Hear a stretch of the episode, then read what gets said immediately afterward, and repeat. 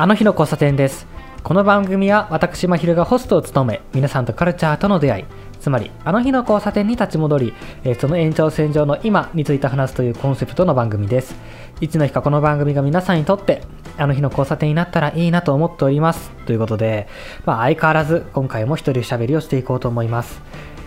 前回のエピソードではですねえっ、とできたら嬉しいというのには2種類あるんじゃないかということを考えてそのできたら嬉しいの2種類というのは自分ができたらできなかったことができるようになったら嬉しいということともう一つが一人できたら嬉しいということ。でこの一人できたら嬉しいというのが優越感につながりそれが僕の完璧主義にもつながってくるというところを発見したというところまで来ました。完璧主義の元凶を見つけたわけですね。で今回はその完璧主義の元凶を、まあ、針治療のごとく解きほぐしていこうかなと思います。うん。まあこういうエピソードが、まあ、誰かのためになるのかどうかってはわからないんですけれどまあね同じようにうん完璧主義で悩んでいたりとかもしくはうーん他者との比較とか悩んでいたりとか、まあ、そういった人に、まあ、こういう人間もいるんだよという、ね、あの一つのパターンというか、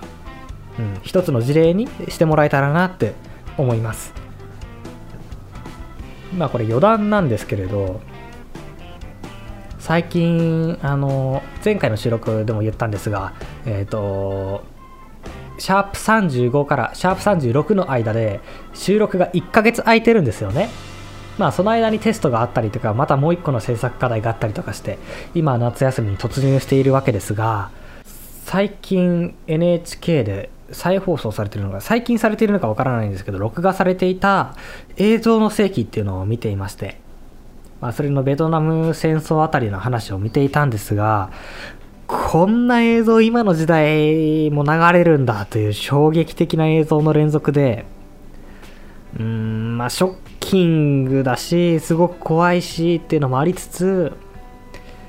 やっぱうん記録として映像で残しておくこととかそれを後世の人が見ることっていうのはうん今僕が感じているようなショックショックとか与えたりとか教訓を与えたりとかっていう意味でもだか勉強したりとかいう意味でも大事なんだろうなっていうふうに感じてます。やっと本題に入っていきます。前回というか冒頭にも言った通り今回は完璧主義の感書にメスというか針を刺していきます。おっとっと。えっ、と最後前回の最後にも言いました通りできたら嬉しいのできたらというところには次の2つが考えられると思うんですね。1つが自分ができたできなかったことができるようになったら嬉しいということ。もう1つは1人できたら嬉しいということなんです。でこの1人できたら嬉しいっていうのは全面的に否定されるものでもないと思っていてまあもちろんそうだろうなっていうのもあったりもう一つはまあ一人できたらっていうのは強いっていうことでもあると思うんですよ。でその強く見せたいっていうのは生物学的に本能なんだろうなっていうのも思うわけですね。だからまあまああの一概に否定されるものでもないと思うんですよ。一人できたら嬉しいという感覚はですね。まあこの先ほど挙げた2つのうちの最初の方過去の自分よりできたらは最も追い求めるべきできたらなんじゃないかなと思うんです。やっぱこれをするために人間っていうのは生きてんじゃないかなと思うんですよね。それほどに尊いものだしそれほどに大事なものだと思うわけです、うん、一方で、えーと自分にとってその後者の一人できたら嬉しいっていうのの呪いが強すぎたわけです。まあこれの違いをもう少し分かりやすい例えで例えると、まあ、100m で例えてみます。100m でいうところのタイムの更新と勝利の2つに言い換えられるんじゃないかなって思います、うん、タイムの更新っていうのが過去の自分よりできたら嬉しいだし勝利っていうのは人より勝てたら嬉しいということなんですね、まあ、僕は陸上競技をやっていたのでこの感覚あるんですけれどやっぱり勝ちたかったなーっていう感じなんです。そこでもやうん、自分は人よりできたらっていうところに比重があったんだなっていう感じがします。過去の自分よりできたら嬉しい。つまりタイムの更新っていうのはまあ言い訳でしかないというかっていう風に感じてたのでまあ実際社会的にはそうかもしれないですよね。それについても後で言うつもりなんですけれどうん、どうしてもその陸上競技を通しても勝利つまり人できたら嬉しいというところに比重がかかっていたなと思い返せばそう思います。本来ならば自分に合ったこの過去の自分よりできたらと人よりできたらの比重がね自分に合った比重が、えーと、比率を保ててるのが一番健康体なんですけれど再三言っている通り自分の場合はほとんど人よりできたらに傾ききっていたんですね。シーソーならもうもはや遊んでいないという状態です。もう傾ききっているという状態ですね。で、じゃあこの違いって何なんだ？この違いっていうのは人よりできたらと、えっ、ー、と、過去の自分よりできたらの違いって一体何なんだろうかということを考えてみたわけです。で、えーと過去の自分よりできたらっていうものには家庭の面白さがあるわけですよ。その過去の自分よりできるまでの過程の面白さっていうのがあるわけです。これはすなわちまあ人生の面白さなんだろうなと思っていて、まあここで言うまでもないことだと思うんですけれど、家庭じゃないですか人生のほとんどが。結果なんてその一瞬一瞬の点であって人生のほぼ全ては家庭じゃないですか。で、その過程が楽しめないっていうのはやっぱきついし、逆に、えっ、と、家庭が楽しめるっていうのは人生を楽しめるということにも近づいてくるのかなと思うわけですね。で自分自身は、まあ、何かの経験を通して自分がどのように変化したかという過程を整理するのが好きなんだということをこの1年ぐらいで気づいてきたわけです。で、えーと、ノートに書いている文章もそうで文章もそうでこのポッドキャストもまさにそうです。この過程を考えてそうやって整理していれば自分は一生生きていけるそれさえやっていければ一生生きていけるなって本当に心から思う瞬間が来たわけですね。しかし家庭っていうのを他人に認められることってあまりないんですよ。まあこれも言うまでもないですよね。他人に認められることがないっていうことは社会的価値がないっていうことにもなってくるわけです、まあ、完璧に社会的価値がないと言い切らないっていうのが僕の中になんか最後の、ね、言い切りたくないというところがあって自分はその他者の家庭っていうのを認めたいし自分の家庭っていうのを認めたいしそこに価値があるっていうのを見出したいしと思っています、まあ、ちょっとまた脱線しますがさっき言った通り、まあ、設計課題とかをやっているとね自分だけじゃなく周りのみんなもその競争とか人より優れているか劣っているかみたいな中で苦しんでいるように見えるわけですねで先生からはまあ、フォローしてくれる先生もいれば、もうただただ競争を煽り、えー、できた生徒だけを、えー、とピックアップし、まあ、その生徒だけを見るみたいなこともあるわけですよ。でそういうことを見ていると、まあ、弾打ち当たる、数打ち当たるじゃないですけれど、その数打ちゃ当たるの数打ちゃに自分たちは入っていって、あの、できる生徒のためのまあ、抽出するための肥やしになってんじゃないかみたいな、めちゃくちゃネガティブな考え方をするんですよね。うん、いやそういう風に考えちゃう、まあ僕だけじゃないんですよね。そんな感じでネガティブになっている人が周りにいるんですよ。だけど、その先生とか、まあ、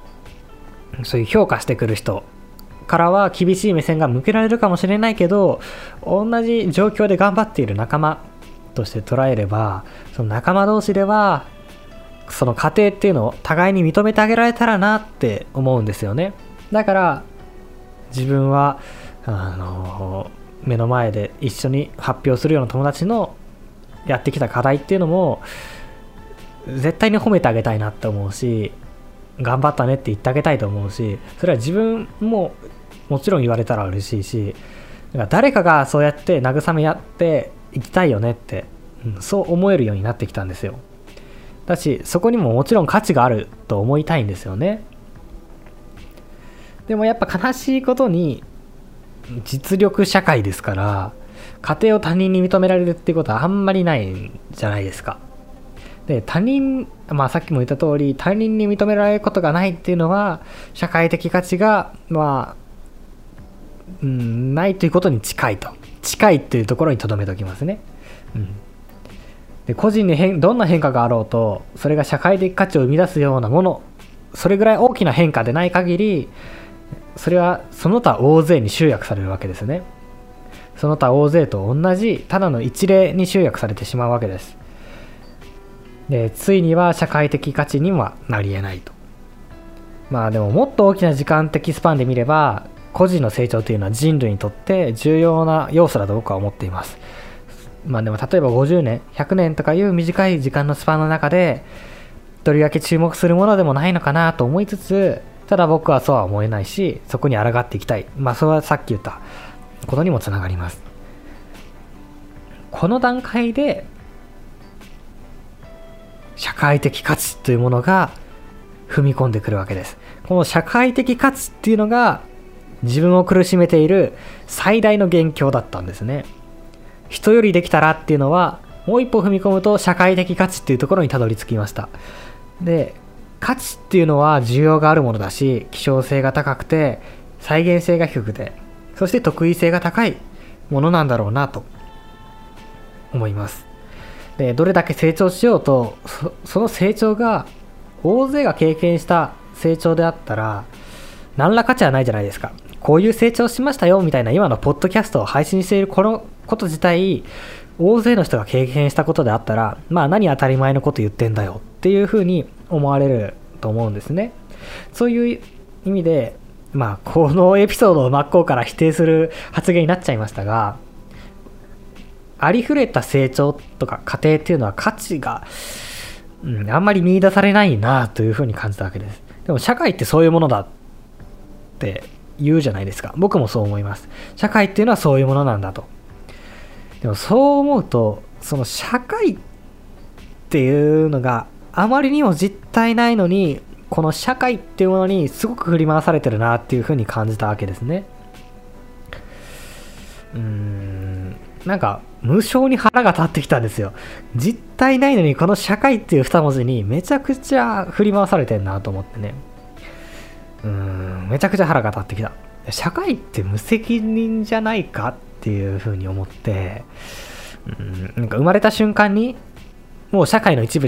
になってるじゃないですか。もうそこは嫌おうなしにいるじゃないですか。ほとんどの人がそうだと思います。で勝手にレースのスタートライン気づいた頃には走らされていてでその中でなるべく秀でた存在になるように頑張りなさいっていうレースの中にいて、まあ、それは環境によって違うと思いますが僕はそのような環境の中にいたしまあ環境の中にいたというか自分がそう思い込んでいたという言い方の方が正しいかもしれません。えーと、他者なるべく他者より引いてた存在に頑張りなさいっていうレースを走っていると思っていたんですね。しかもそのレースしかそのレース1本しかこの世にはないと思っていました。それでそう今言った通りこの社会の中でなるべく秀でた存在になるように頑張りなさいというレースを走らされていたなというふうに感じたんです。でもこれは何も社会が悪いというよりかは自分の捉え方の問題なんですけれど、まあ、そう思えるまでにすごく時間がかかったっていう話を延々としてるわけですね。でその秀でた才能がなければ見向きもされないし秀でても秀でていなくてもまあ、使い終わったら捨てられてあとは死ぬのを待つだけだな、まあ、そういうふうに思ったんですよね。いや無責いやちょっと無責任すぎるだろうって思ったんですね。まあちょっとこの一連の考えがちょっと歪んでるかなとも思うんですけどこの時はこう思ったんですよ。だって火出ていてもまあその才能っていうのは年齢によって限界が来るタイミングがありますし、まあ、それこそねそのもう生涯現役じゃないですけれどその時まで、まあ、才能を発揮し続けられたらもちろんいいですけれど、まあ、そうはきっとならない。で使い物才能が使い物にならなかった頃には、えー、と忘れ去られ捨てられ、えー、とあとはあまり動かない体とあまり動かない頭を使って自分は余生を過ごしていくのかと思うとすごく悲しくなったんですよ。いやちょっとそれ無責任すぎるなと。で火入れていなかったら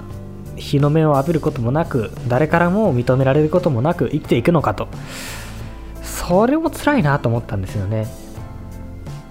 もう少し言い換えると自分の人生の中の時間的スパン。例えば高校生だったら3年。大学生だったら4年。で成果を出し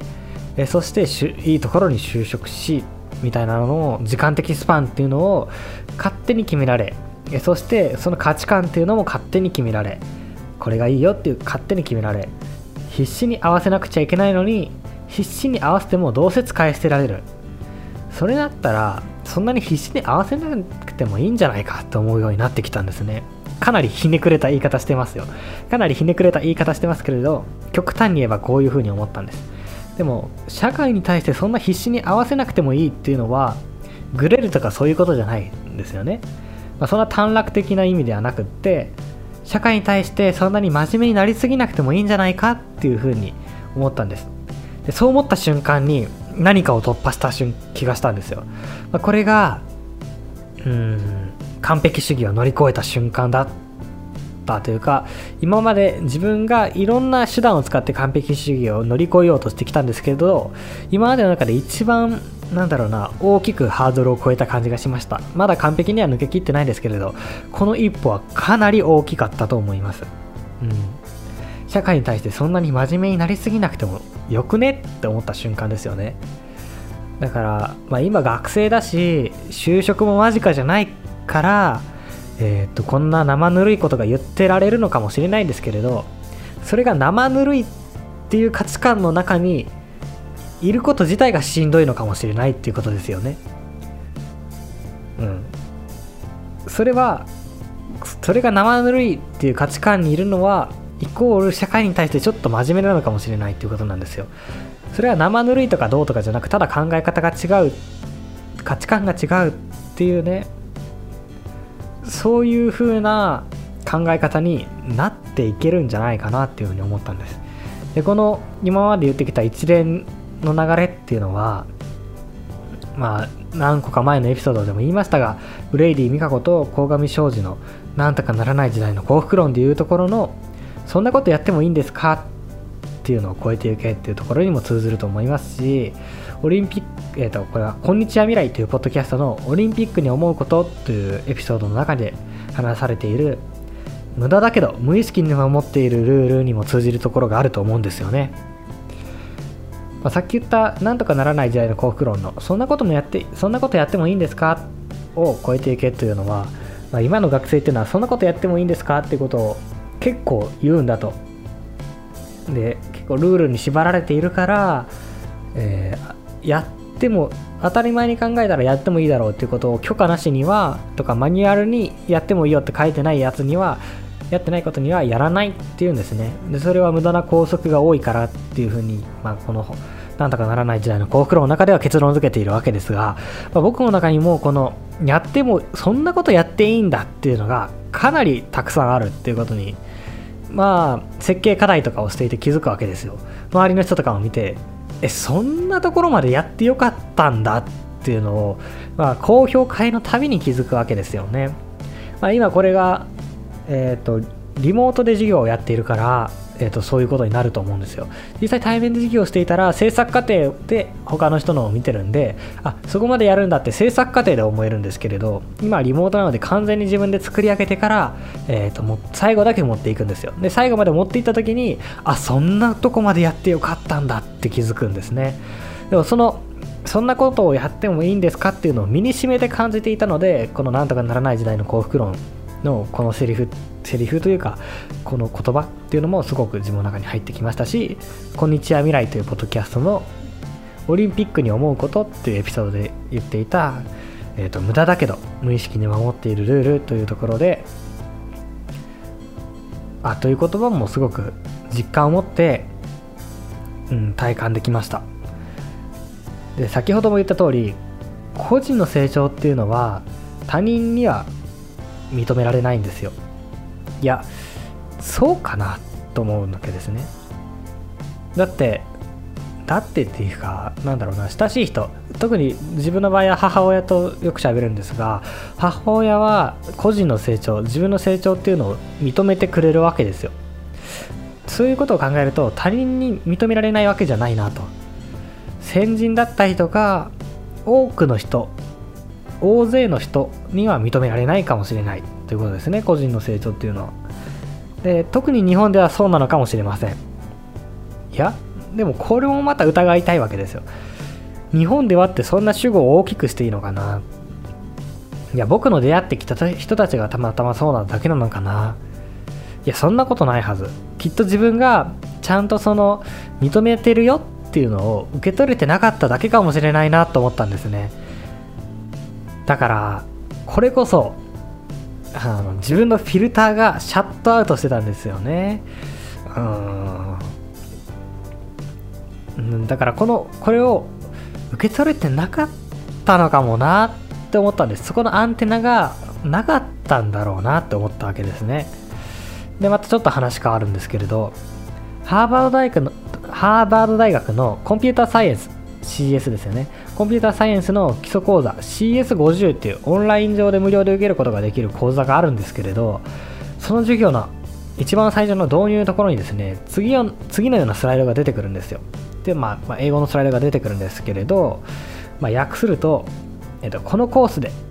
つまり CS50 というコンピューターサイエンスのコースで最終的に重要なのはクラスメートと比較してどこにいるかということよりもスタートした時の自分と比較してどのような結果になるかということですっていうのを言うわけです。ハーバード大学でですよ。あんな優秀な人たちが集まるような場所でさえ最初にこういうようなフォローがあるんですよ。やっぱねこの先生教授だったりとか、まあ、先生にこういうことを言われるのと自分で思うのってやっぱりちょっと影響が違ってこういう風に言ってくれるのってありがたいよなってめっちゃ思いましたしやっぱそうなんだ。スタートした時の自分と比較してどのような結果になるかっていうのが重要なんだって思っていいよなって思えるようになりました。はい。やっぱ影響は違いますよね。こういう教えてくれる人に言われるのと自分で思うのでは。でも自分で思うようにもちゃんと自分で全部できるようになっていきたいと思います、だからね自分では認めたいし自分で認めていいとも思えるようになりましたしそしてまあ先ほども言いましたが自分が手の届く範囲にいる人成長も同様に認めてあげたいし褒めてあげたいなって思えるようになりました、まあ、そう思そう思えるようになってきたわけですね。まあ、それが相手にとって毒にも薬にもならないかもしれないんですけれど、まあ、薬になってたらいいなっていう願いを込めてそういうふうに思いますしこのポッドキャストも毒にも薬にもならないかもしれないですけれど誰かのとって薬になったらいいかもしれないなって思うんですね。だからまああの人よりベターじゃなくあの日よりベターっていうのを目指していきたいなと。そういうことになります。まこれで完璧主義の干渉は、えーと、針治療の感じでちょっと解きほぐせたなっていう感じがします。うまく説明できたかな？どうなんだろうか？ちょっと不安ですが。できたかなと思います。もうこれでほとんどおしまいなんですが最後までいっちゃうか。まとめまでいっちゃおうと思います、まあ、今まで喋ってきた完璧主義を乗り越えるのはエンパシーっていううんこの一連のエピソードをもうちょっとも、まあ、もう一度振り返っていこうと思います、まあ、最後たどり着いたところは社会に対してそんなに真面目になりすぎなくてもよくない？ってそう思った瞬間に人に勝って嬉しいという優越感の重要度が、まあ、大暴落したわけですよね。で価値観が大きく転換するうん内面の大爆発みたいなものが自分の中で起こりました。まあ、おそらく自分が社会に対して真面目すぎたんだろうなと思うわけです。はい、ここからちょっとほとんど今までのエピソードの繰り返しになりますが、もう一度振り返ることで自分の頭と、まあ、皆さんも一緒についてきてくれたら整理をしていこうかなと思います。まず、人と比べてしまう理由の一つに優越感という快楽があると。でその優越感という快楽は他人より優れるイコール他人に勝つということである。それはすなわち自分の中の成長を他人から認められるということである。つまり人に勝ちたいという欲求っていうのは成長を他人に認められたいという欲求でもあるということなんですね。そうなんですよ。成長を他人に認められたいという欲求ってことは成長っていうのが先にあるんですよ。認められるより先に成長があるんですよね。したがって自分の中での成長っていうのが一時的なものだとしたらそれを他者に認められるっていうのは二次的なものなんですよ。つまり人に勝つっていうのも二次的なものなんですよ。うんなるほど。分かってきましたね。だから結果は後からついてくるとか結果はご褒美ってスポーツ選手とかそれこそ一流の人々は言いますが講演会とかでも高校生の頃聞き聞いてきましたがいまいちとピンとこなかったんですよ。何をきれい事言ってんだと思ってたんですけれどこのけ自分の中での成長が一時的なもので、えーと、他者にそれを認められたり人に勝つっていう結果は二次的なものだって今心からそう思えた瞬間に結果後からついてくるだったりとか結果ご褒美っていうのを初めて理解できました。うん。綺麗事じゃなかったんだなってこういう感覚だったんだなっていうのが初めて分かりました。もう一度まとめると自己成長というのを第一目標にしてそれを目指して楽しんでいたら結果としてたまたま人より優れていた場合それを優秀っていうふうに人から言ってもらえるんだなとでその人より優秀であったとしてもそれはたまたまその状況における事実であるだけで、まあ、だからどうだっていう話なんですよ。うんまあ、でもこれってかなり、えーと、その社会的価値っていう尺度を取っ払ってるんでうんまあ優秀であった方が社会的価値はありますしやっぱり。その尺度を取っ払うっていうのが自分にとって画期的な価値観の変換だったわけで。その取っ払うんと社会的価値っていうのを取っ払った時に人より優秀であったとしてもそれはたまたまその状況に生きるただの事実だってだからどうっていうわけじゃない。自分にとってどうってわけじゃないな。っって思ったんですよね。だって自分は自己成長を楽しんでるだけで結果っていうのは自分が目指しているものではないからですね。二次的に後から外から「あ君今人優れてるね」って言われるだけっていう感じなんですよね、まあ、完璧にそうは思えないですけれど。でまた、まあ、プライドについても考えてみましたね。プライドが守られたら優越感につながる、うん、しかし優越感にはつながるけれど承認にはつながらないよなと思ったわけです。だってプライドを守っ自分でプライドを傷つ自分のプライドを自分で守ったとしてもそれはプライドっていうものが、ま、守られるだけで、うん、自分自身を認められるようになるかって言ったらそうでもないんじゃないですか。うんじゃあプライドを失ったらどうなるのかなっていうふうに考えるとうーん恥ずかしいだけ？なんかうんとっても恥ずかしいだけなんじゃないかな、うん、たったそれだけなんじゃないかなっていうふうに思ったんですね。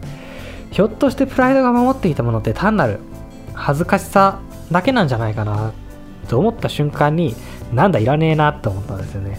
まあ恥ずかしさっていうのは結構重要な要素だとも思いますがでも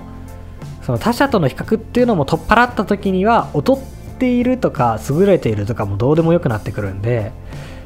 じゃあ劣っている恥ずかしさっていうのもなくなるはずでじゃあその恥ずかしさを守っているプライドっていうのもいらねえなと思うはずなんですよね。まあ要するに社会っていう尺度を自分の中から奪い去った時人に勝つこともプライドも自分にとって重要ではなかったんです。ずっと勝てなさっていうのに苦しまされてきたけど社会に対してある種の不真面目さで構えることによって他人との比較から解放されることができました。それによって自己成長に焦点を当てていけるようになるのかもしれません。そういうふうに感じました。だしこれを書いた時はそう思いましたしこれのあと1ヶ月間、えっと、テストと課題をやりましたがここにもめちゃくちゃ焦点を当てて自己成長他人より自己成長というところに焦点を当てて1ヶ月割と忙しかったですが1ヶ月過ごしました。でその感覚を踏まえるとやっぱり心が病むことっていうのはこのねえっ、ー、とさっき言った完璧主義を乗り越えるのはエンパシーにたどり着く前の課題とたどり着いた後の課題では全然違ったんです。たどり着く前は本当に本当に心精神的にしんどくてもうやってらんねえと思ってましたがその後はもう少し不真面目に心が軽い状態ででもやることは同じで、えー、と取り組むことができたなって感じてるので、うん、この価値観の変化とかっていうのは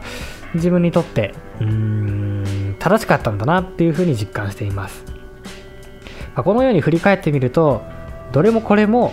絶対的な社会っていうそのものが悪いのではなくって自分が見ていた社会が自分のメンタルを削っていたんだなっていうことが分かりました、まあ、つまり自分のフィルターっていうのが自分のメンタルを削っていたわけです、まあ、今回のテーマも含めて自分が導き出した最近のテーマ、まあ、これから自分がうん重視していきたいテーマっていうのはいかに内面化しないかっていうことでありこれは本当に重要なことだと思います、まあ、内面化しないっていうのはこのさっき言った通り1ヶ月この1ヶ月間すごく注目して意識してやってきたことですね。だから社会に対してちょっと不真面目になる真面目になるっていうのは全部内面化しちゃってしんどくなるんですよ。だからまあこれもねだいぶ前のエピソードで言ったメンタルヘルスのエピソードで言ったメンタルヘルスの問題っていうのは社会の価値観っていうのを内面化してしまうことによって生まれるみたいなことを言ったんですがそこに返ってくるわけですね。でいかに内面化しないかっていうのはすごくすごくうん重要な要素だなっていうところにたどり着きました。これさえ思っておけば結構メンタル的にやまないなっていう、うん、そういうのをこの1ヶ月で実感していますし、まあ、落ち込むことはあるけれどその落ち込む、まあ、極値っていうのがね、まあ、極小値って言ったらいいですかねがの絶対値がちっちゃくなるなっていうふうに感じています、まあ、僕は完璧主義です、まあ、それは常に人と比較するっていう尺度に中にいたからです。でも自分の中に絶対的な尺度があるわけではありませんでした。だからこそ他人との比較から解放されることは完璧主義を乗り越えることにもつながりました、うん、それもこれも自分には全く理解できない他者が自分と比べて優れていようが劣っていようが自分には関係ないとは一体どういう感覚なんだろうかということを考えたことから始まりました。つまりその考え分からないことを考えてみたっていうエンパシーに起因するわけですね。そして全く理解できないと思っていたことが社会という尺度を取って取っ払って自分の中にある感覚。ん？ちょっと分かりにくかったな今、えっと、全く理解できないと思っていたことが社会っていう尺度を取っ払って考えてみると自分の中にもある感覚だったんだっていうことに気がつきました。つまり他者が自分より優れていようが劣っていようが考え自分には関係ないという感覚ですよね。この感覚がえーと、社会っていう尺度を取っ払ってみると自分の中にもある感覚なんだなっていうことが気づきました、まあ、こういうわけでずっと言ってきたタイトルにもしている、えーと、完璧主義を乗り越えるのはエンパシーっていうのはこういうことだったんですね。僕にとって完璧主義を乗り越えるのに必要なのはエンパシーだったんです。まあこれでちょっと一連のエピソードはおしまいにしようと思いますまあ、一番最初の、このエピソード一番最初に言った、今回の連続エピソードのテーマソングになるであろうっていう風に紹介した、ドドの盆栽っていう曲を聴いて、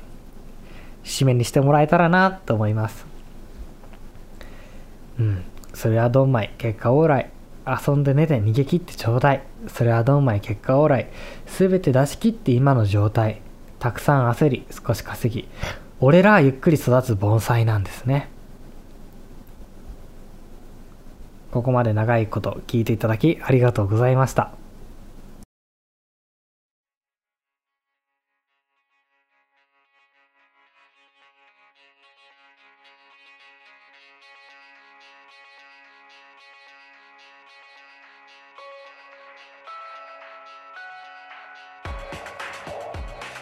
この番組を聞いての感想などは、ハッシュタグあの日の交差点をつけてつぶやいていただけるととっても嬉しいです。